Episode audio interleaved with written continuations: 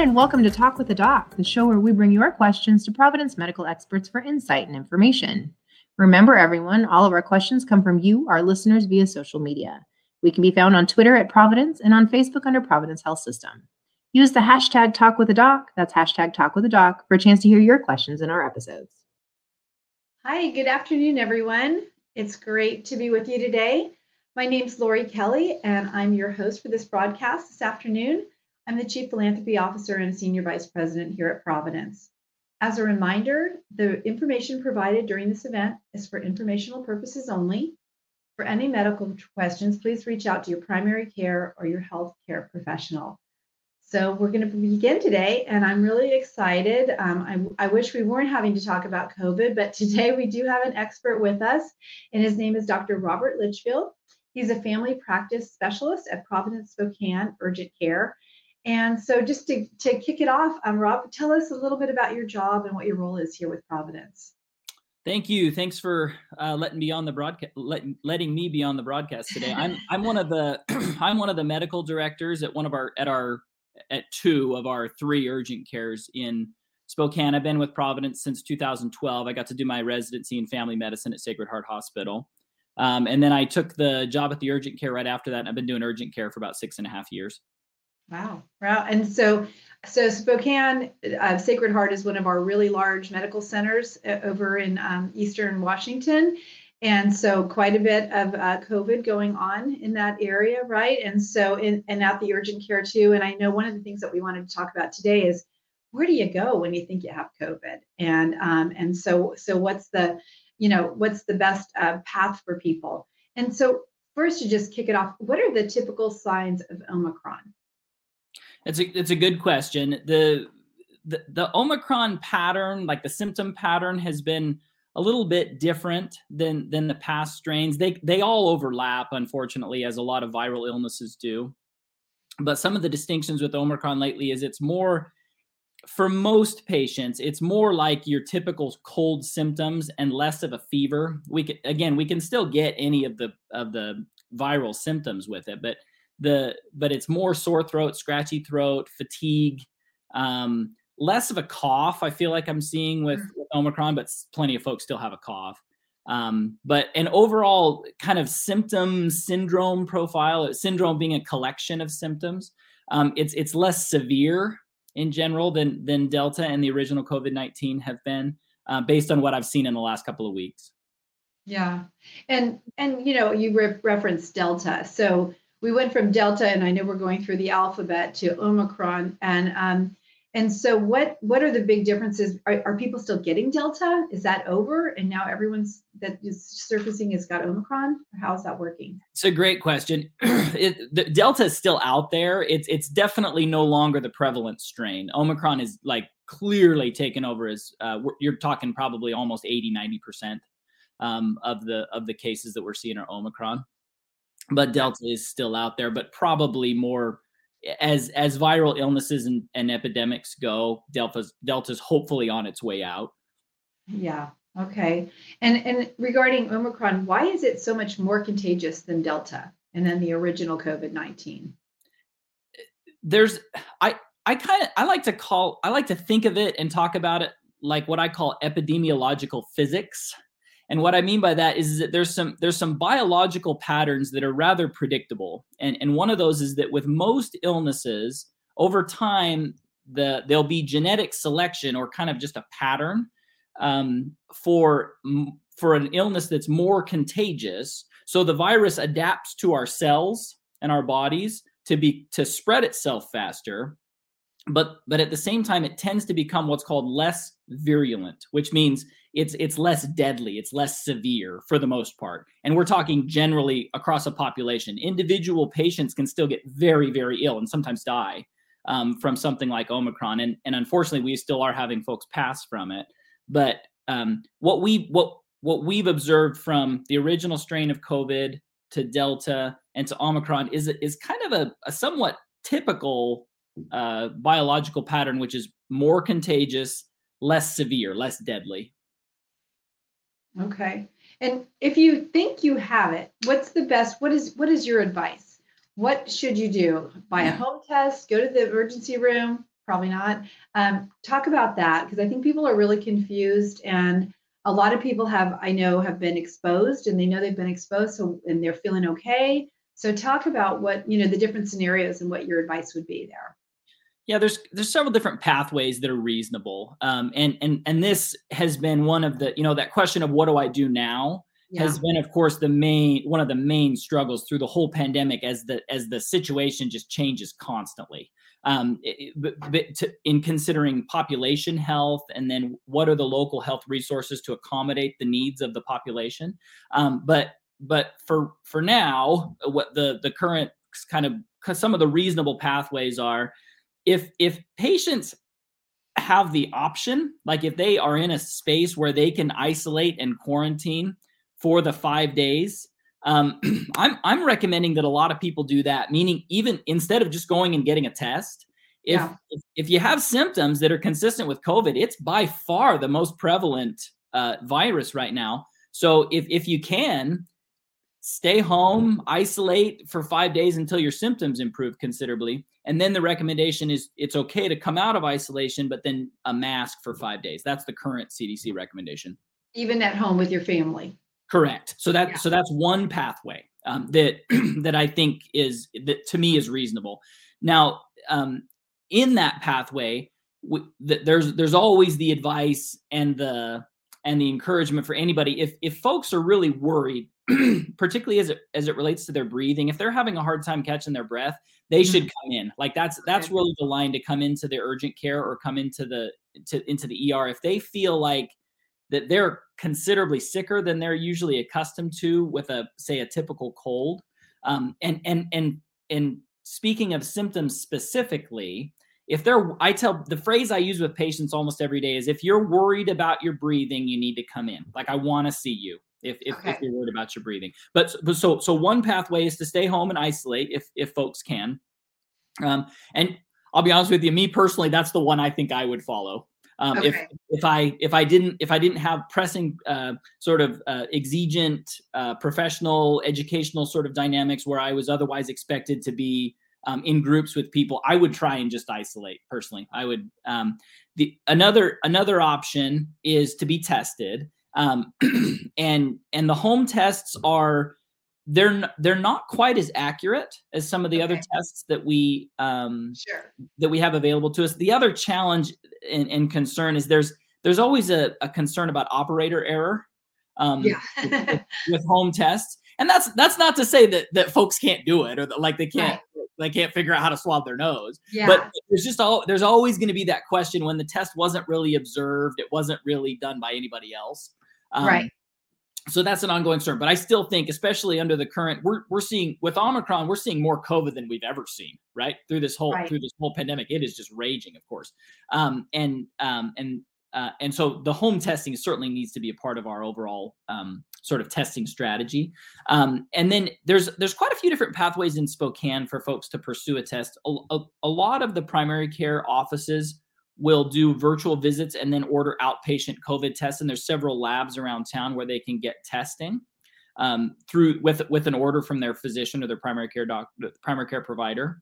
Um, there's there's the testing site um, um at Spokane Falls at the community college, where uh, the where the health department is still running some testing, um, and then um, the folks can come in to the urgent care to be tested. We've done we've done so much so much testing throughout the entire uh, pandemic, and we still are. Um, but it the need has arisen, and kind of the clarity has come from some of the leadership councils that I that I participate in. the urgent cares and the and the and the ERs need to really remain the treatment centers instead of the testing centers. Exactly. Um, if we if we if we utilize our urgent care um, uh, capacity for just testing, it makes it so that it's harder to treat the folks who really need the doctor, right, or who really need the PA or nurse practitioner is going to be there to to help them sort through kind of a more more severe illness than just needing to know whether or not they have COVID or not.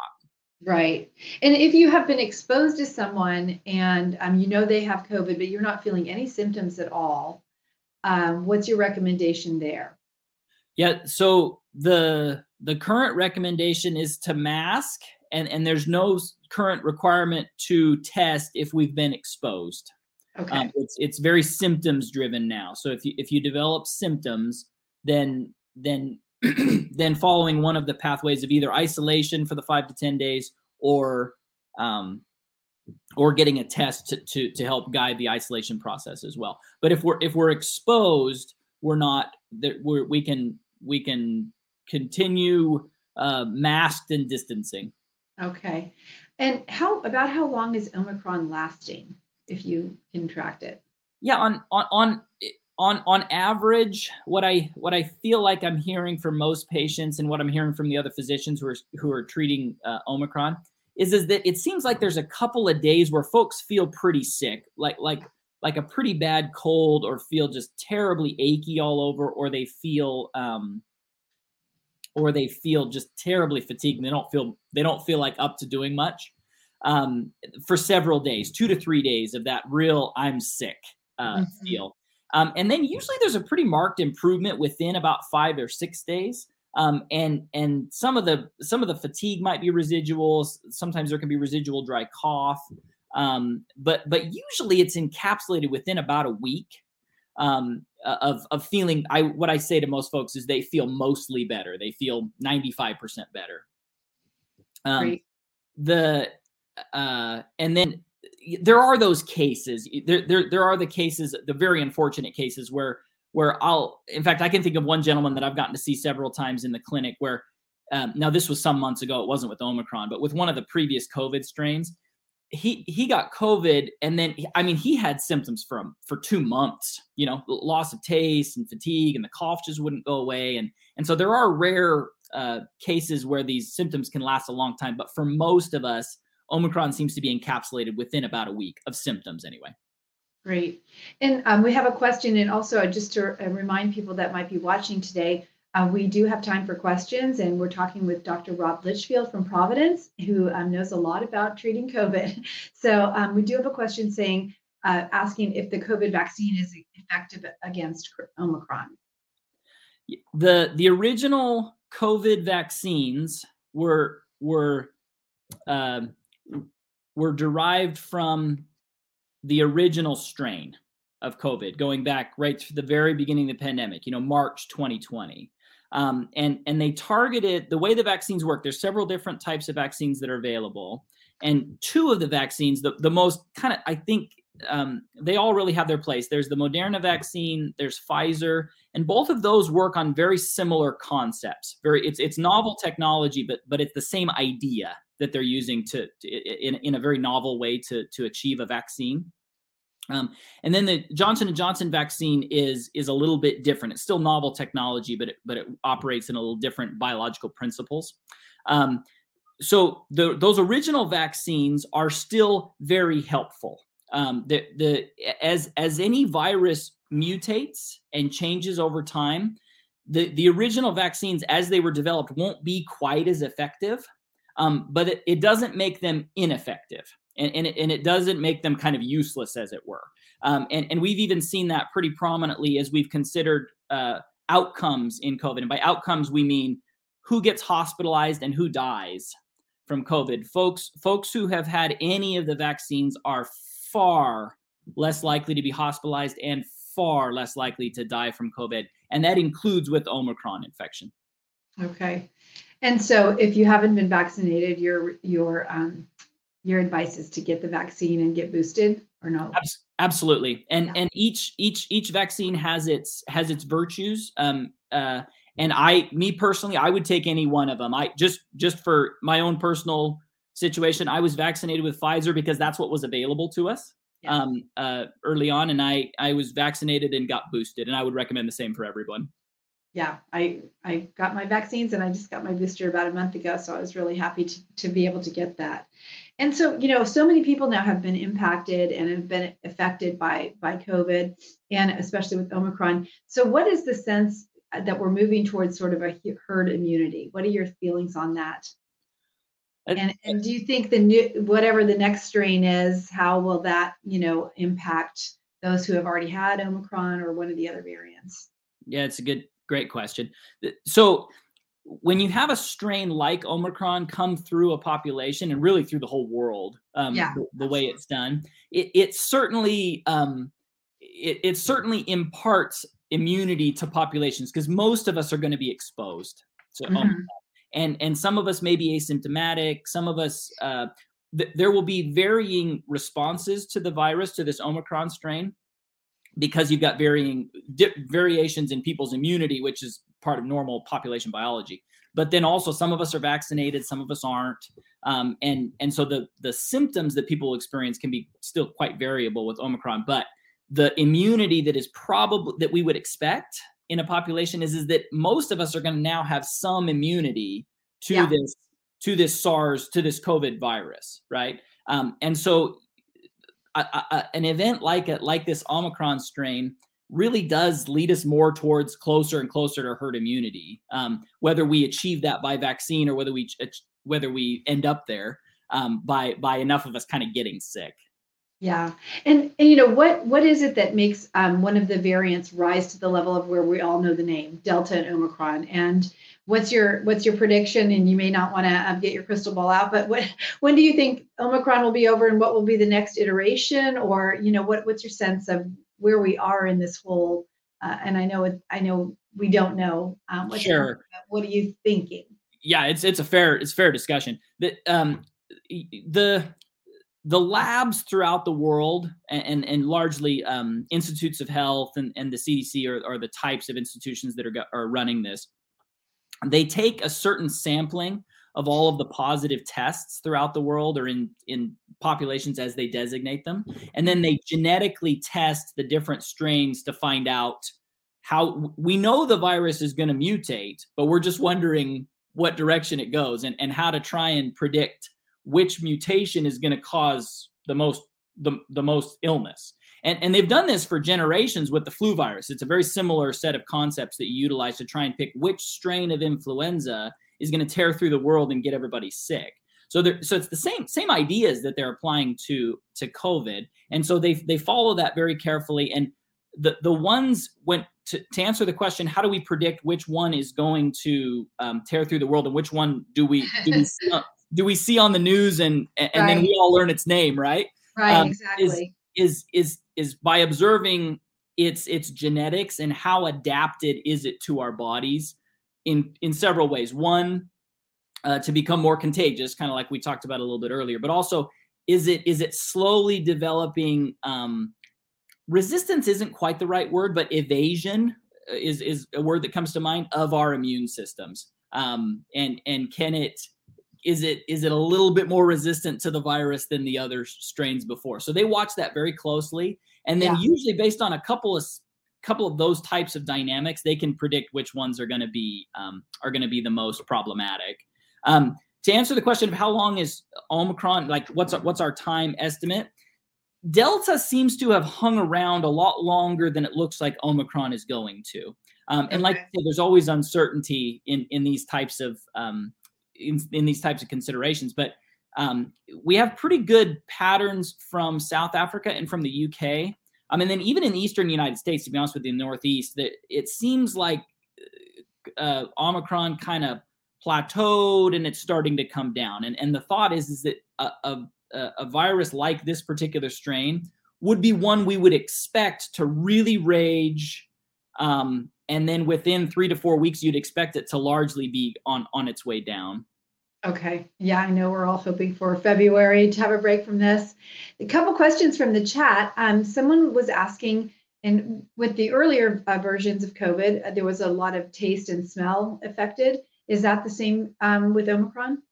Not not great question. Not nearly as much. I'd in fact i'd say less than because i i get to see man i i probably get to see at least 15 or 20 cases of Omicron, at least the last over the last couple of weeks every day. And I'd say very few of them lost their taste or smell. I, would say I I'm I'm gonna throw out there like less than 10%.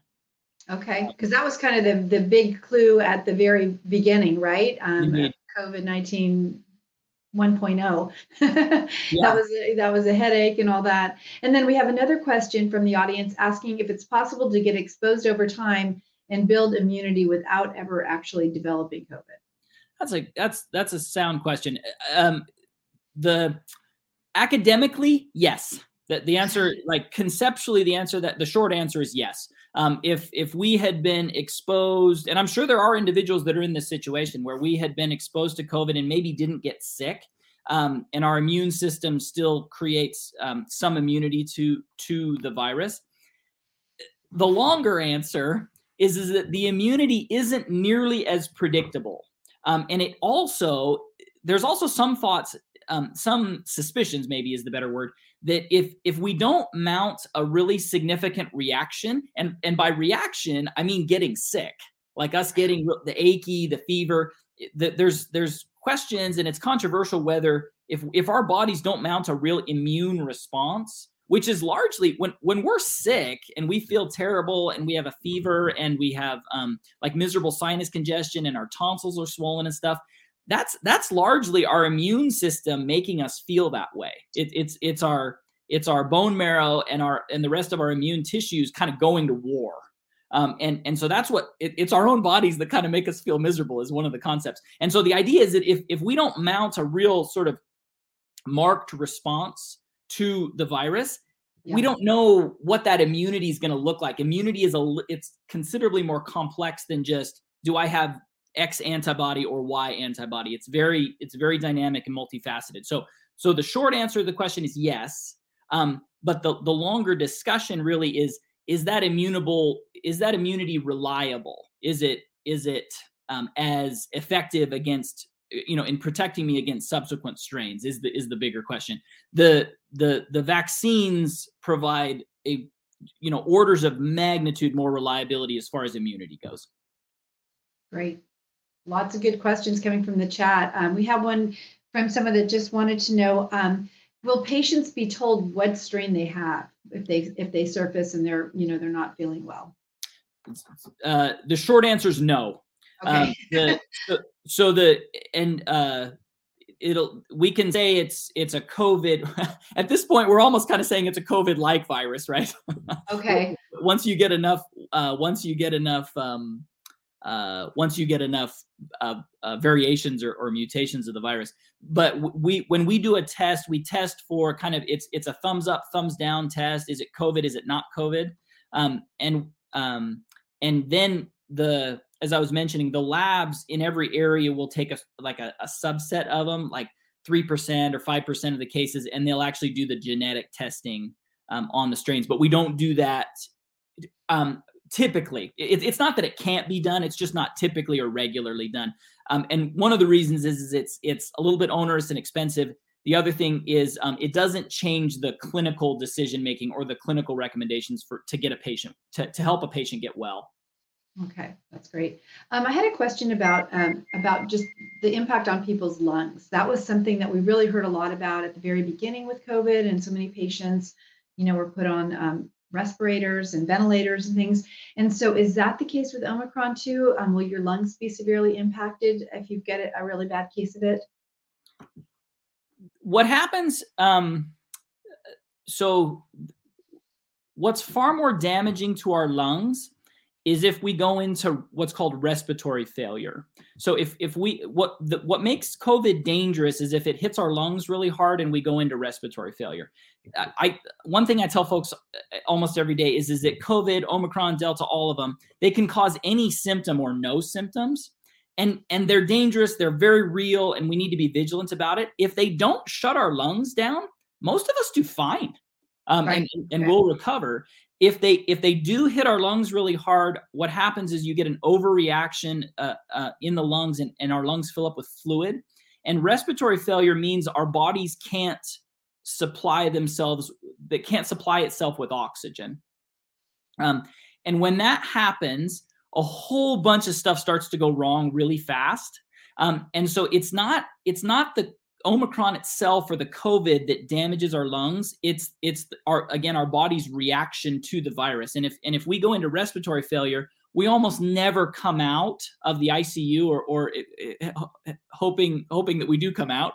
Sure. Um, we almost we almost never come out with the same uh, lung capacity like or lung function okay. there's always some scar tissue or some fibrosis that goes with it so so too long of an answer but there's no that's really helpful but, the, yeah. but really it's the what damages our lungs is if we end up in the hospital and we end up in respiratory failure oh absolutely no we'll that that'll affect our lungs likely forever um, getting a, a relatively mild case of COVID is not likely to impair our lungs in any functional way long term. Okay, great. I wanted to ask you a question about children. So, you know, a lot of a lot of uh, our colleagues, and you know, I've got little grandkids that are too young to be vaccinated. So, what should we be doing to protect our our younger um, children from the vaccine? I mean, not from the vaccine, from COVID. they can't get the vaccine, so yeah. Um, the thankfully this particular virus is not and we're all i i i think the the powers that be and and, uh, and heaven and every anything else we believe in that that this is the case um the covid has not affected younger children um adversely there, there, are some isolated cases where children have gotten terribly ill or been admitted to the hospital but COVID, younger children seem to do very very um they do fine, I guess is what I'd say with COVID. I they almost always have a fever. I've gotten to see lots of babies and lots of toddlers with COVID, and and they're really not, um, in kind of the general sense, they're really not that sick. Um, they have a fever and they're miserable or runny nose, and it's and and any of us who have had or have toddlers know it, sick at all is no fun when when you've got uh, right. uh, when you got kids at home. But but in, in the sense of is it dangerous for them? It's really not terribly dangerous in a big picture sense uh, for younger children, thankfully. Um, at least we haven't seen patterns to suggest such. Um, now, the um, any any child who is eligible to receive the vaccine, of course, I would highly recommend that that our kiddos get vaccinated. I have four children of my own; they're all vaccinated, they're all boosted um, and or the, I should say the ones that uh, qualified for a booster are boosted. Um, but but big picture to answer that question, thankfully COVID isn't super dangerous for younger kids, um, and uh, and it's it's the same precautions as we would have for anyone else. Of just if if we're sick, we need to try and distance, we need to try and do what we can, masking, um, uh, and and isolating appropriate, like we're being guided. Okay, good to good to know. Well, probably one last question from the audience, and um, someone is wondering, would it be possible to te- test negative? You've got like a sore throat, but then a couple days later, you're not feeling so well, and you test positive. Yes. Yeah, so, and that's and there's several there's several reasons for why that scenario could play out. Okay. Um. So the and it and it also and it also depends on the type of test because uh, there's there's several different types of tests we utilize when we're testing for COVID, um, and and some of them are more sensitive than others, um, and and what the what the test is looking for is actually um, what's called RNA. Um, so it's it's it's it's a specific type of molecule that that lives in the virus or, or is in the virus, um, and so there has to be a certain what's called viral load or viral count. So you have to have kind of enough of the virus in you for the test to pick it up. Um, and and each test is kind of a little more sensitive or less sensitive than another. So it's possible to have a, a, a false negative, say if you tested way early on, right when your symptoms start. Sure. Um, and then say a couple days later to take another test, whether it's more or less sensitive, you could totally test positive later. Okay. Great. Well, um, I've been really enjoyed this conversation with you. Is there anything um, before we wrap up today that you'd like to, you know, advice that you'd like to give the people that are listening today and watching, um, or any um, resources that you would refer them to? Yeah, this this has been a um, an, an absolutely constantly changing, shifting situation of what is, you know, the, the the the very fair question of what's the best thing to do? What should I do, doctor? what you know what's you know what what what then there, there's the question of what should i do as a patient and then there's the question of what should we do right as a community um, and, mm-hmm. and and those have been huge strains of course for everyone through this whole pandemic and and largely i actually think we've done pretty well i'm not you know there's certain i mean it, we'll we'll look back on this and we'll have lots of lessons to learn but i I just like to look back and acknowledge the tremendous um, efforts people have made to try and take care of themselves, but also to take care of community. Um, yeah. and and I I still right now the most relevant, uh, helpful intervention for ourselves and and for for me and for us um, is to get a vaccine. Certainly, um, it, really really more than masking, in my opinion. Uh, you know, um, mm-hmm. that that is that is just a really really crucial piece for all of us to to try and get to herd immunity and to to put this virus largely behind us. Um, the other thing that I tell everybody is is that it's going to happen. We're going to get there. It's you know I don't I don't think most of us could have realized how long this was going to go on and just how anybody and just how how massively this was going to affect all of us for so long. Yeah. Um, but that all being said, and as and as miserable of a slog as this as this has been um, in its own ways, we're going to get there it's going to happen. The, the, the biology favors largely the direction that that we're likely to go. Um, and I and I think people are making best efforts all around. Uh, I've been I've been particular. It's it's been a heavy call to duty if you've been right, in healthcare yes. through this pandemic.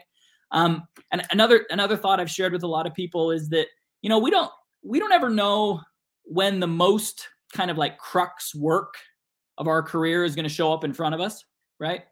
But for the last couple of years, I've been thinking, you know what, that might be right now.